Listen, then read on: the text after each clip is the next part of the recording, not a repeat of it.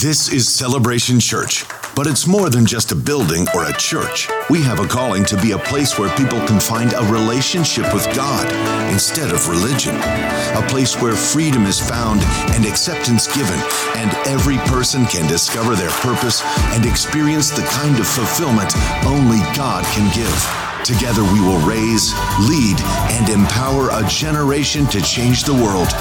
Here, Jesus is famous, and all the glory goes to God. This is celebration. This is our family. Welcome home.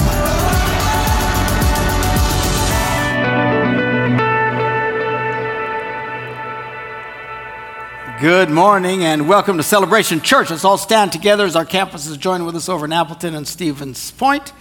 And let's recite together the Apostles' Creed. This is our statement of faith. This is who we are, what we believe at Celebration Church. We believe in God, the Father Almighty, the creator of heaven and earth.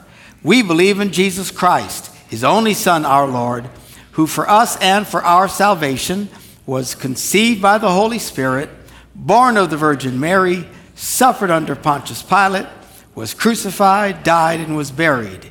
He descended to the dead and on the third day he rose again. He ascended into heaven and is seated at the right hand of the Father. He will come again to judge the living and the dead, and his kingdom will have no end. We believe in the Holy Spirit, the holy Christian church, the fellowship of believers, the forgiveness of sins, the resurrection of the body, and the life everlasting. Amen. You may be seated. Good to have you with us this morning. And again, good morning over there in Appleton and Stevens Point all those who watch us on the internet and television all over Wisconsin. Uh, summer, sadly, is coming to an end. Boo. One more week officially, uh, and then Labor Day weekend next weekend, and then back to the grind, back to doing life, children going back to school. One of my favorite commercials is that one where they show parents gleefully shopping for back to school items for their kids, with the music in the background singing, It's the most wonderful time of the year. Hilarious, but uh, all the parents can certainly relate to that. All right, back to, back to doing life, huh? Thankful for the break during the summer, though. And everybody said, Amen. This morning, reading from the letter of Paul to the Romans. You know, uh, these letters originally were not written with chapters and verses and stuff. It's not like a book. We call them books of the Bible. It's really not a book per se, but especially in the New Testament, these are letters. Uh, we put in the chapters and verses later. Well, not me. Somebody did chapters and verses later so you could find where we're talking and that sort of. They're just reference points. Anyway, in Romans, the seventh chapter, Paul writes of the struggle of the human condition when people want to do the right thing, but they find themselves struggling. Uh, he starts in verse 15. He says, I do not understand what I do. Anybody ever been there? For what I want to do, I do not do. But what I hate, that I do. Verse 17, as it is, it is no longer I myself who do it. He's trying to explain what's going on. It is sin that is living in me. He's writing about the power of sin that becomes very exaggerated. You become really aware of it once you come to faith. Before faith, you don't really think much about it. You just do whatever you want to do, and you think you're free, but the reality is everybody's a slave to sin. But all of a sudden you get free in Christ, but yet you still feel this power, this presence struggling with you. As it is no longer I myself who do it, it's sin living in me. For I know that good itself does not dwell in me, that is, in my sinful nature. For I have the desire to do what is good but I cannot carry it out. For I do not do the good I want to do, but the evil I do not want to do, this I keep on doing. Now, if I do what I do not want to do, it's no longer I who do it, but it is sin living in me that does it. What he's trying to ex- explain is the power that's pushing you. It's not that you're free of the guilt of doing bad, it's not like you say, well, I didn't do it. The sin made me do it. You know, remember Flip Wilson? The devil made me do it. You know, you can't just say the devil made me do it. The reality is we all have to give an account. But if we want to know what is it that pushes us, why do we keep messing up and doing things and saying things we shouldn't say, doing things we shouldn't do, avoiding things that we should do, but we don't do them? It is because that power of sin is still at work uh, in, inside of us. Paul's describing what it means to be a slave to sin. The idea of a slave is you're stuck doing things you don't want to do. If you had your druthers, you'd go do something else, but you can't because you're a slave.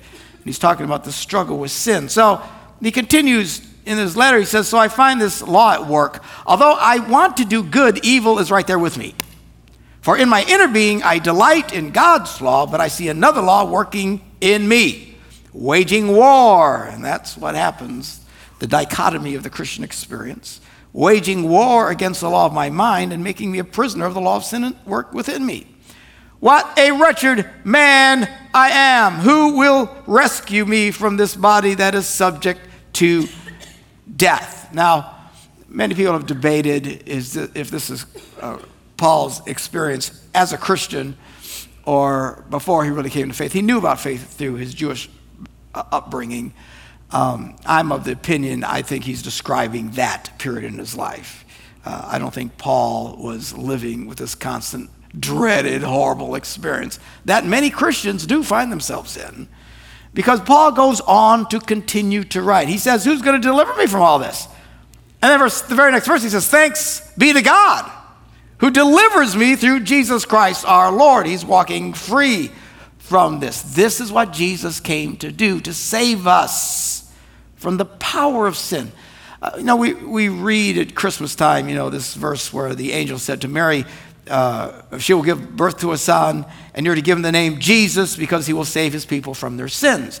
And we always relate to it in the sense of the he came to forgive us for our sins. And indeed, he did, the Lamb of God who takes away the sins of the world. But he came more than just to forgive us for being a wreck, he came to save us from being a wreck.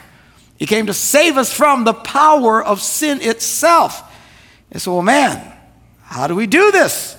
Well, he writes, he says, Thanks be to God who delivers us through Jesus Christ our Lord. Okay, well, well that shows who does it, who delivers us, but how do we as followers of Christ actually experience it? Because even though one is a follower of Christ, they can still relate to this struggle of not doing what they should and still doing what they should not. Somebody say, Amen. Or we all struggle with this. The question is, how do we live in a victorious state over it. Not to say that nobody ever messes, up, everybody messes up at some point. The scripture even says, John wrote, he says, any man who says he, he doesn't sin is, is a liar. You know, but if we sin, we have, uh, we can bring it to Christ, he'll forgive us of our sins. But even though we struggle and we might misstep along the way, and there's always forgiveness for whatever, that's not, we're not supposed to be dominated by this struggle of always doing the wrong thing and not doing the right thing. That is not what Paul is holding up as a Christian experience. I dog you. Well, how do you know that? Well, you got to keep reading. Remember, these chapters and verses were stuck in. That's not how he wrote these things. These were unending letters. He's continuing his thought. Don't stop just because the number stops. You got to keep reading in context. He says, therefore, the very next verse, this is chapter 8, verse 1. Therefore, whenever you see a therefore, you want to look and see what it's there for. And what it's there for is he just talked about Christ, who sets us free from this miserable, failing existence he says, therefore, there's no now no condemnation for those who are in Christ Jesus. Some people read that as well. That means you can keep being a mess and God doesn't get mad at you. That's not what he's talking about. He's talking about being free from this nonsense. And, and what is condemnation? It means that you're condemned, you're done, you're finished, you're kaput. For all the German heritage people here. Actually, I was thinking this word. I decided to call this message kaput. Uh, and uh, I was talking to a friend uh, her, her, name's Silva. She was born in Germany. She lives here now in the States with a friend. And I said, I said Silva, what, what does kaput actually mean? She says, well, it can mean something's broken. If you're working on something that breaks, it's kaput. She says, if you're exhausted and you have nothing left, you feel, well, I'm kaput. Anybody feel like that? Uh, Webster defines kaput as being utterly finished, defeated, or destroyed. Anybody ever feel like that? Don't raise your hands. All right? Utterly finished, defeated, and destroys them. Now, we're not supposed to live like this. Paul writes there's no condemnation for those who are in Christ. In other words, there's no being kaput. Kaput. Reminds me of the, the movie League of Their Own. I don't know if you've ever seen this movie. It's, it's kind of an entertaining, weird stuff in it, but there's always weird stuff everywhere. Uh, but it's a movie about the, uh, during World War II, uh, they were fighting World War II. Were fighting the Germans, and um, a lot of uh, players, professional baseball players, were going overseas to fight uh, uh, in the war. So much so that the teams were depleted and they were suspending games. They weren't doing. And of course, Americans, you know, nobody likes that. It was a major deal.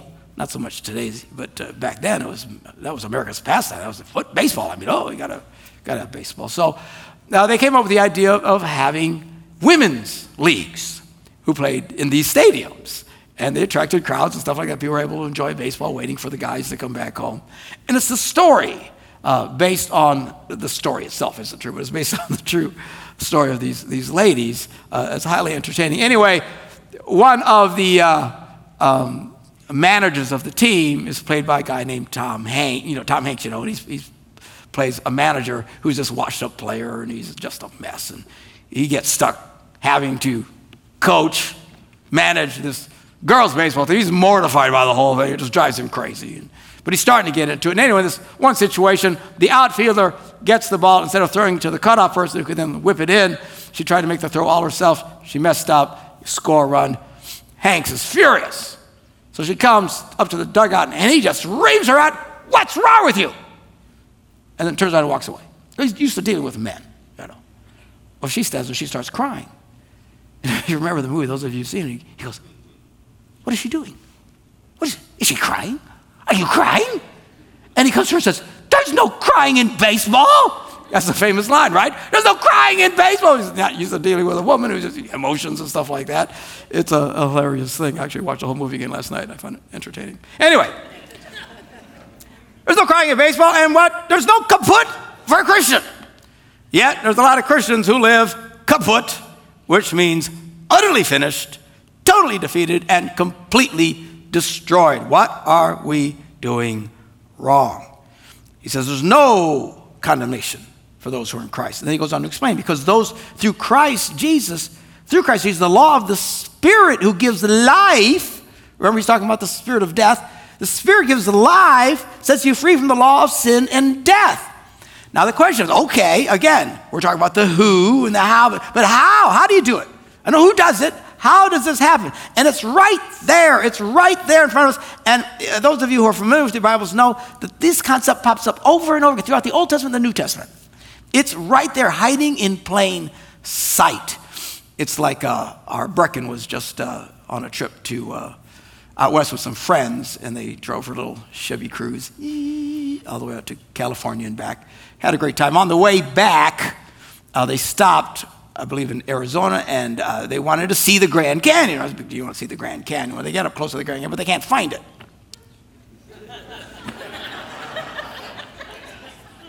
you can't find the Grand Canyon. She said, We couldn't find it.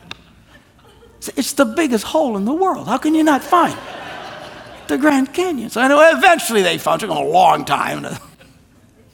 It's like that right here. The answer's right in front of us, and here's the answer.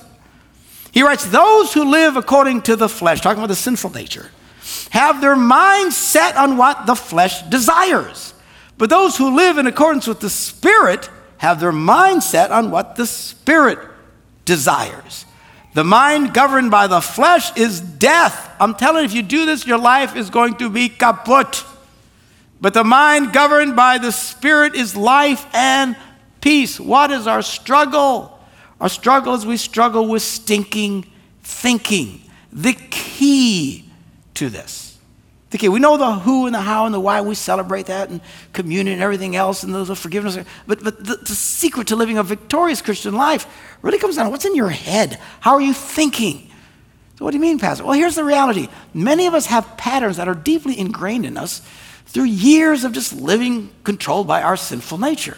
And even as Christians, a lot of people, they keep reliving it. And some of you know exactly what I'm talking about. You spend an inordinate amount of time constantly rehearsing in your head your failures, your struggles, your wounds, your bitternesses. That person better not do that to me. If anybody ever does that to me again, You know, and then we get in a situation and boom, we fail. And then we're surprised that we fail. How did I fail? Because you set yourself up for failure. Look, the truth of the matter, there's no sin that is not premeditated. Well, I wasn't thinking about that. Well, yeah, you kind of were. I mean, maybe not yesterday, today, or, but at some point you're thinking, you know, if somebody cuts me off like that, I'm going to flip him off. You know, and uh, you'll, you'll think about it later. You, you, you flip the guy off and you realize it's, it's the pastor, and you go, oh my God. so, sorry about that. I, I, was saying you're number one, Pastor Mark, you're number one, you know. And, you know, we, we do these things and we're mortified by our own behavior and action. Why? Because we're constantly rehearsing this nonsense in our heads. And if you're not careful, it will dominate you and it will cause you to stumble into the law of sin and death. And you will struggle great. That's why the Bible talks all throughout the Bible about watch what's in your head. In Philippians, we read these words Finally, brothers and sisters, whatever's true, whatever's noble, whatever's right, whatever's pure, whatever's lovely, whatever is admirable, if there's anything excellent or praiseworthy, think about such things. Why? Because if you struggle with stinking thinking, stinking will dominate your life. And if your life is being dominated by stink, I guarantee you, it's not because God isn't big enough to handle your problems, is that your head is constantly in the wrong place. And while he talks about good things, I think the most powerful thing you can do is to get the Word of God in you. That's why I encourage people to read the Bible. Now, Bible illiteracy is at an all time high in America. Most people really don't know much about the Bible at all. I would dare say, to my own disappointment, much of our own congregation doesn't really know much about the Bible at all. But it's one of the reasons you struggle so much, you know.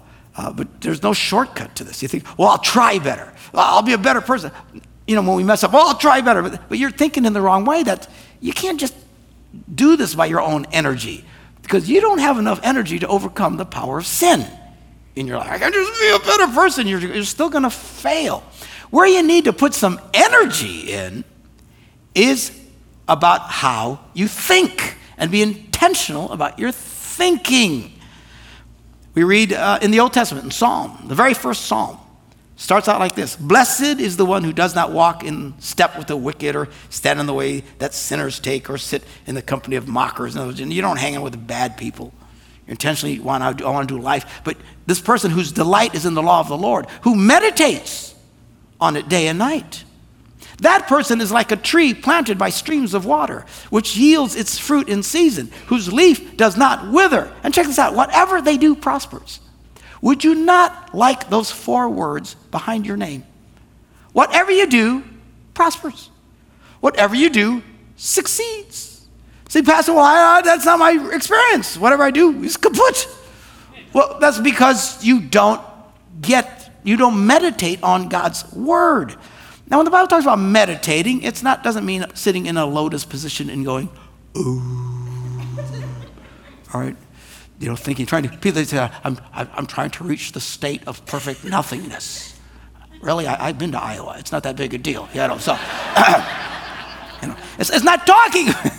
if you're from Iowa, too bad. Anyway, so, uh, it, it, it doesn't mean that kind of, it means to think about something intensely, to roll it around and around and around in your mind. Now, one of the first steps to meditating, and my guess is most people do not do this, or many have never done it, if you've never memorized a Bible verse, you've never meditated, you don't even know what I'm talking about.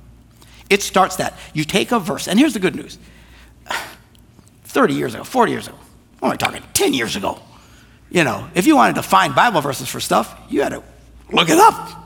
You had to go find it. You had to, you know, but now we got Google. It throws it right up. Just Google Bible verses for, and then pick your poison. You know, whatever you're dealing with, whatever struggles you have, whatever you keep messing up. Bible verses for insecurity, fear, sin, whatever, alcoholism, whatever it is. Plug it in there, and boom, there. What used to take us weeks of study, you can now accomplish in about two tenths of a second. But just because it's there doesn't mean you're getting it. And just reading it once, okay, okay, it still doesn't get it. You need to take, and you don't have to take all of them, take two or three. Start with one. Take one Bible verse that you can understand that relates to your situation and memorize that sucker. It's not that long. All right, most of us can still quote, I wish I were an Oscar Mayer wiener. Why? Because we memorized it. And it's not allowed. Take a Bible verse, memorize the verse. That's just the first step. If you've never done, you've never done what I'm talking about. That's the first. Now, after you've done that, keep saying it in your head over and over. Keep looking at it, different angles. What could that? You'll find the Holy Spirit will start to show you things. And what happens, you start to change your neural pathways so that your behavior becomes different. Your behavior now, instead of being dominated by the negative thoughts of, oh, you've always thought, I'm, I'm Puerto Rican, I've always been this way, it's in my family, we're all loud and obnoxious, which is true, actually. But, uh, you know, but that's not an excuse. You need to change the way that you are. Okay?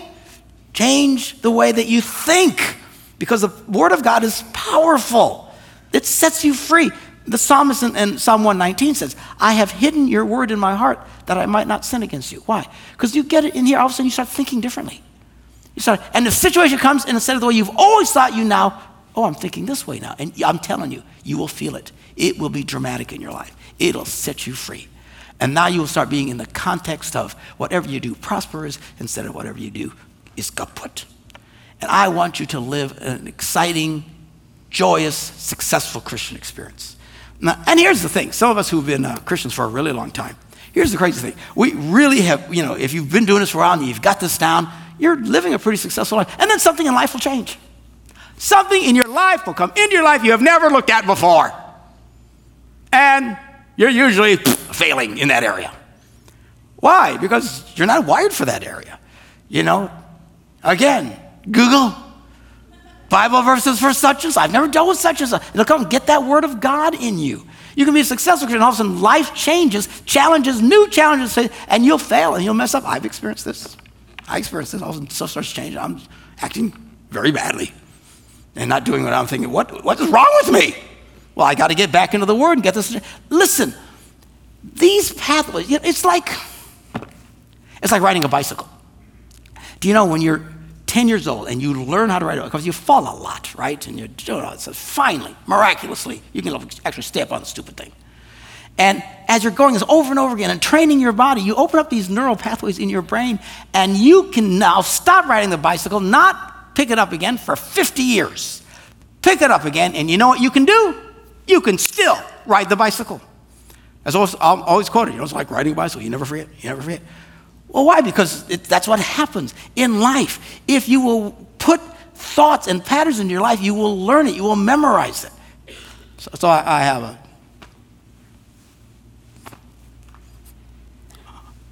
a display this morning to make my point. This, for those who do not know, is a guitar. All right. And, uh, and, and if you're looking, that looks odd. It's true because you're supposed to play it like this. I play it upside down and backwards, which describes the majority of my life. Okay, so now, me, me, me, me, me.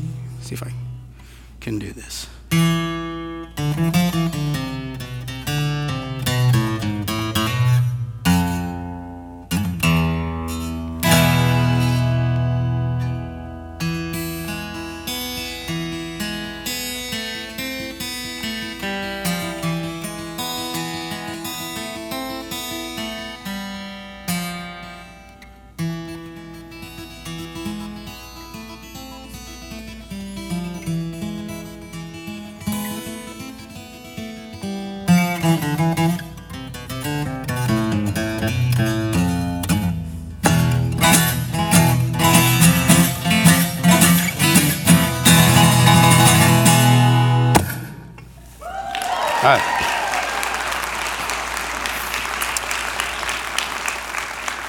I have not played a guitar publicly in over 20 years.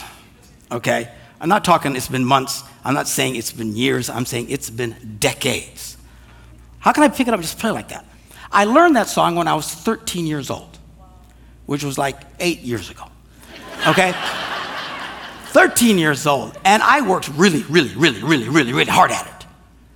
And I'm telling you, these pathways just open up. And if you're a, a really good guitar player, like our, our guys back here, you know that what I just did was a little sloppy. Okay, tough. But the point is, you get the point. I can still play it. I, still, I didn't have to rehearse it. I didn't have to go over it. It's just there in my little brain because I've done it. It's, it's like memorizing stuff. If you work really, really hard to remember and the same with scriptures. But even other stuff, I, I remember when I was in high school, we were studying Shakespeare. And, and, and if you've ever had a hard time sleeping at night, read Shakespeare, okay? Because they'll put you in a coma. But, uh, but we're reading Hamlet. Hamlet, right? The great play Hamlet. And we're studying Hamlet's soliloquy. And most of you are, as soon as I say this, it'll ring in your brain. It's that phrase that says, to be or not to be. Now, what Hamlet is saying, he's talking to himself. He's having this debate with himself. He's contemplating suicide. He doesn't know if he should live or to die, to be or not to be. That's what he's talking about. He says, Look, if I just off myself, then all the problems of life are gone. If, if, but, but if I off myself and, and there's life after death, who knows what comes next? I need to really think this through. All right? So, from my high school years, let me pull this out of my brain. To be or not to be? That is the question. Twas that is nobler in the mind to suffer the slings and arrows of outrageous fortune, or to take arms against the sea of troubles and by opposing end them. To die, to sleep, alas, no more. And to sleep, we mean we end the thousand natural shocks and heartaches that flesh is heir to. To die, to sleep. Perchance to dream, now there's the rub. For in that sleep of death, what dreams may come after we have shuttled off this mortal coil must give us pause. There's the respect that makes calamity of such long life. I can still quote it. Why? Because they worked really, really, really, really hard to remember it. And it's stuck in my brain. I'm telling you, so much of your behavior that you struggle, all of us, is because of negative gunk that is in our heads. Patterns that we learned, many of us, before we even came to Christ. Or stuff just attitudes you pick up along our father and thinking about the wrong and our failures and this and that, and then you struggle. And then you struggle. And we know that we should be living a victorious Christian life, but yet, Pastor, I'm struggling. What's the key? I'll try harder. No, no, no. Well, if you want to exert any energy, get it in reading the scriptures. Get these verses into your life. They are powerful. They will set you free. And all of us who've been Christians for a long time and have had any experience of success know that's exactly why. Because you got your head in the scriptures. You want to live a successful life? You've got to do this because you will change the way you think. Again, the person that does this is like a tree planted by the streams of water, which yields fruit in its season and whose leaf does not wither. Whatever they do prospers. And then uh, I had a wonderful Christian who's been in our church forever, way before I got here. There's still there's people actually who are still here after all these years. Very strong people. Put it with my nonsense. But he, he handed me this, he wrote it out. He says, here, here, Here's a great verse for you, Pastor.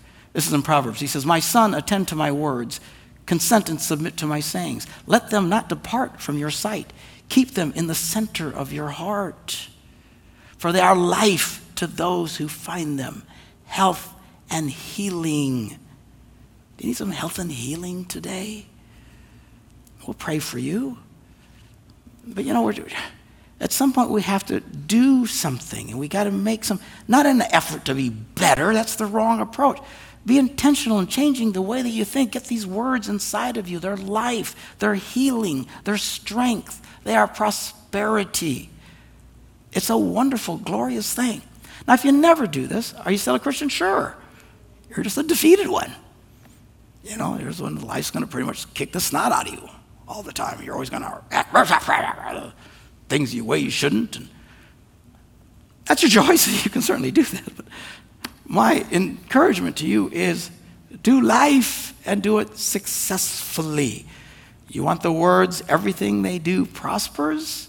You need to get to this get these words in you. Let God's word start to change you because it is incredibly powerful. There's nothing like it. Honestly, you start to do this. And, and you really get these in you. Instead of reacting the way that you used to, you start to react differently because you've opened up new neural pathways. You understand what God says. And then the Spirit of Christ comes because He stays with these words and He empowers you. And now the Spirit of life in Christ Jesus sets you free. Those who are carnally minded, fleshly minded, live in a state of death. But those who are spiritually minded live in a state of life and peace. And it's certainly what I think most of us here actually want. I'm going to ask our ushers at this time to come and get ready to serve communion. Thank you. As well as at our campuses and our musicians who have fallen asleep in the back. So somebody wake them up and send them out here. And they, they're freaking out because usually I go out five minutes over and I'm actually on time. In fact, I got 36 seconds. And they're not using it. Here they give them a hand. Woo! All right, so we're going to now turn our attention to our time of communion. And this is when we reflect on what Christ did for us. His body was broken, his blood was shed. He makes all of what I'm talking about possible. And we experience grace and peace through him. And that's what we celebrate whenever we take communion. But before we take communion, I want us all to say a prayer to you. It's always a good time to kind of reset. So, why do you have everybody say this prayer? Because it's really for everybody. Everybody needs to just kind of reset sometimes and, and make things right. But if you're new to Christianity, or maybe you've, you've never asked Christ in your life, pray this prayer with us. This can be your beginning steps of asking God into your life to give you the strength and ability to change your life. Let's bow our heads together and let's all pray this together. Say, Dear Jesus, I have failed to do the things I should, and I have done things I should not. I ask you to forgive me. Help me to lead a successful life as I follow you. Amen.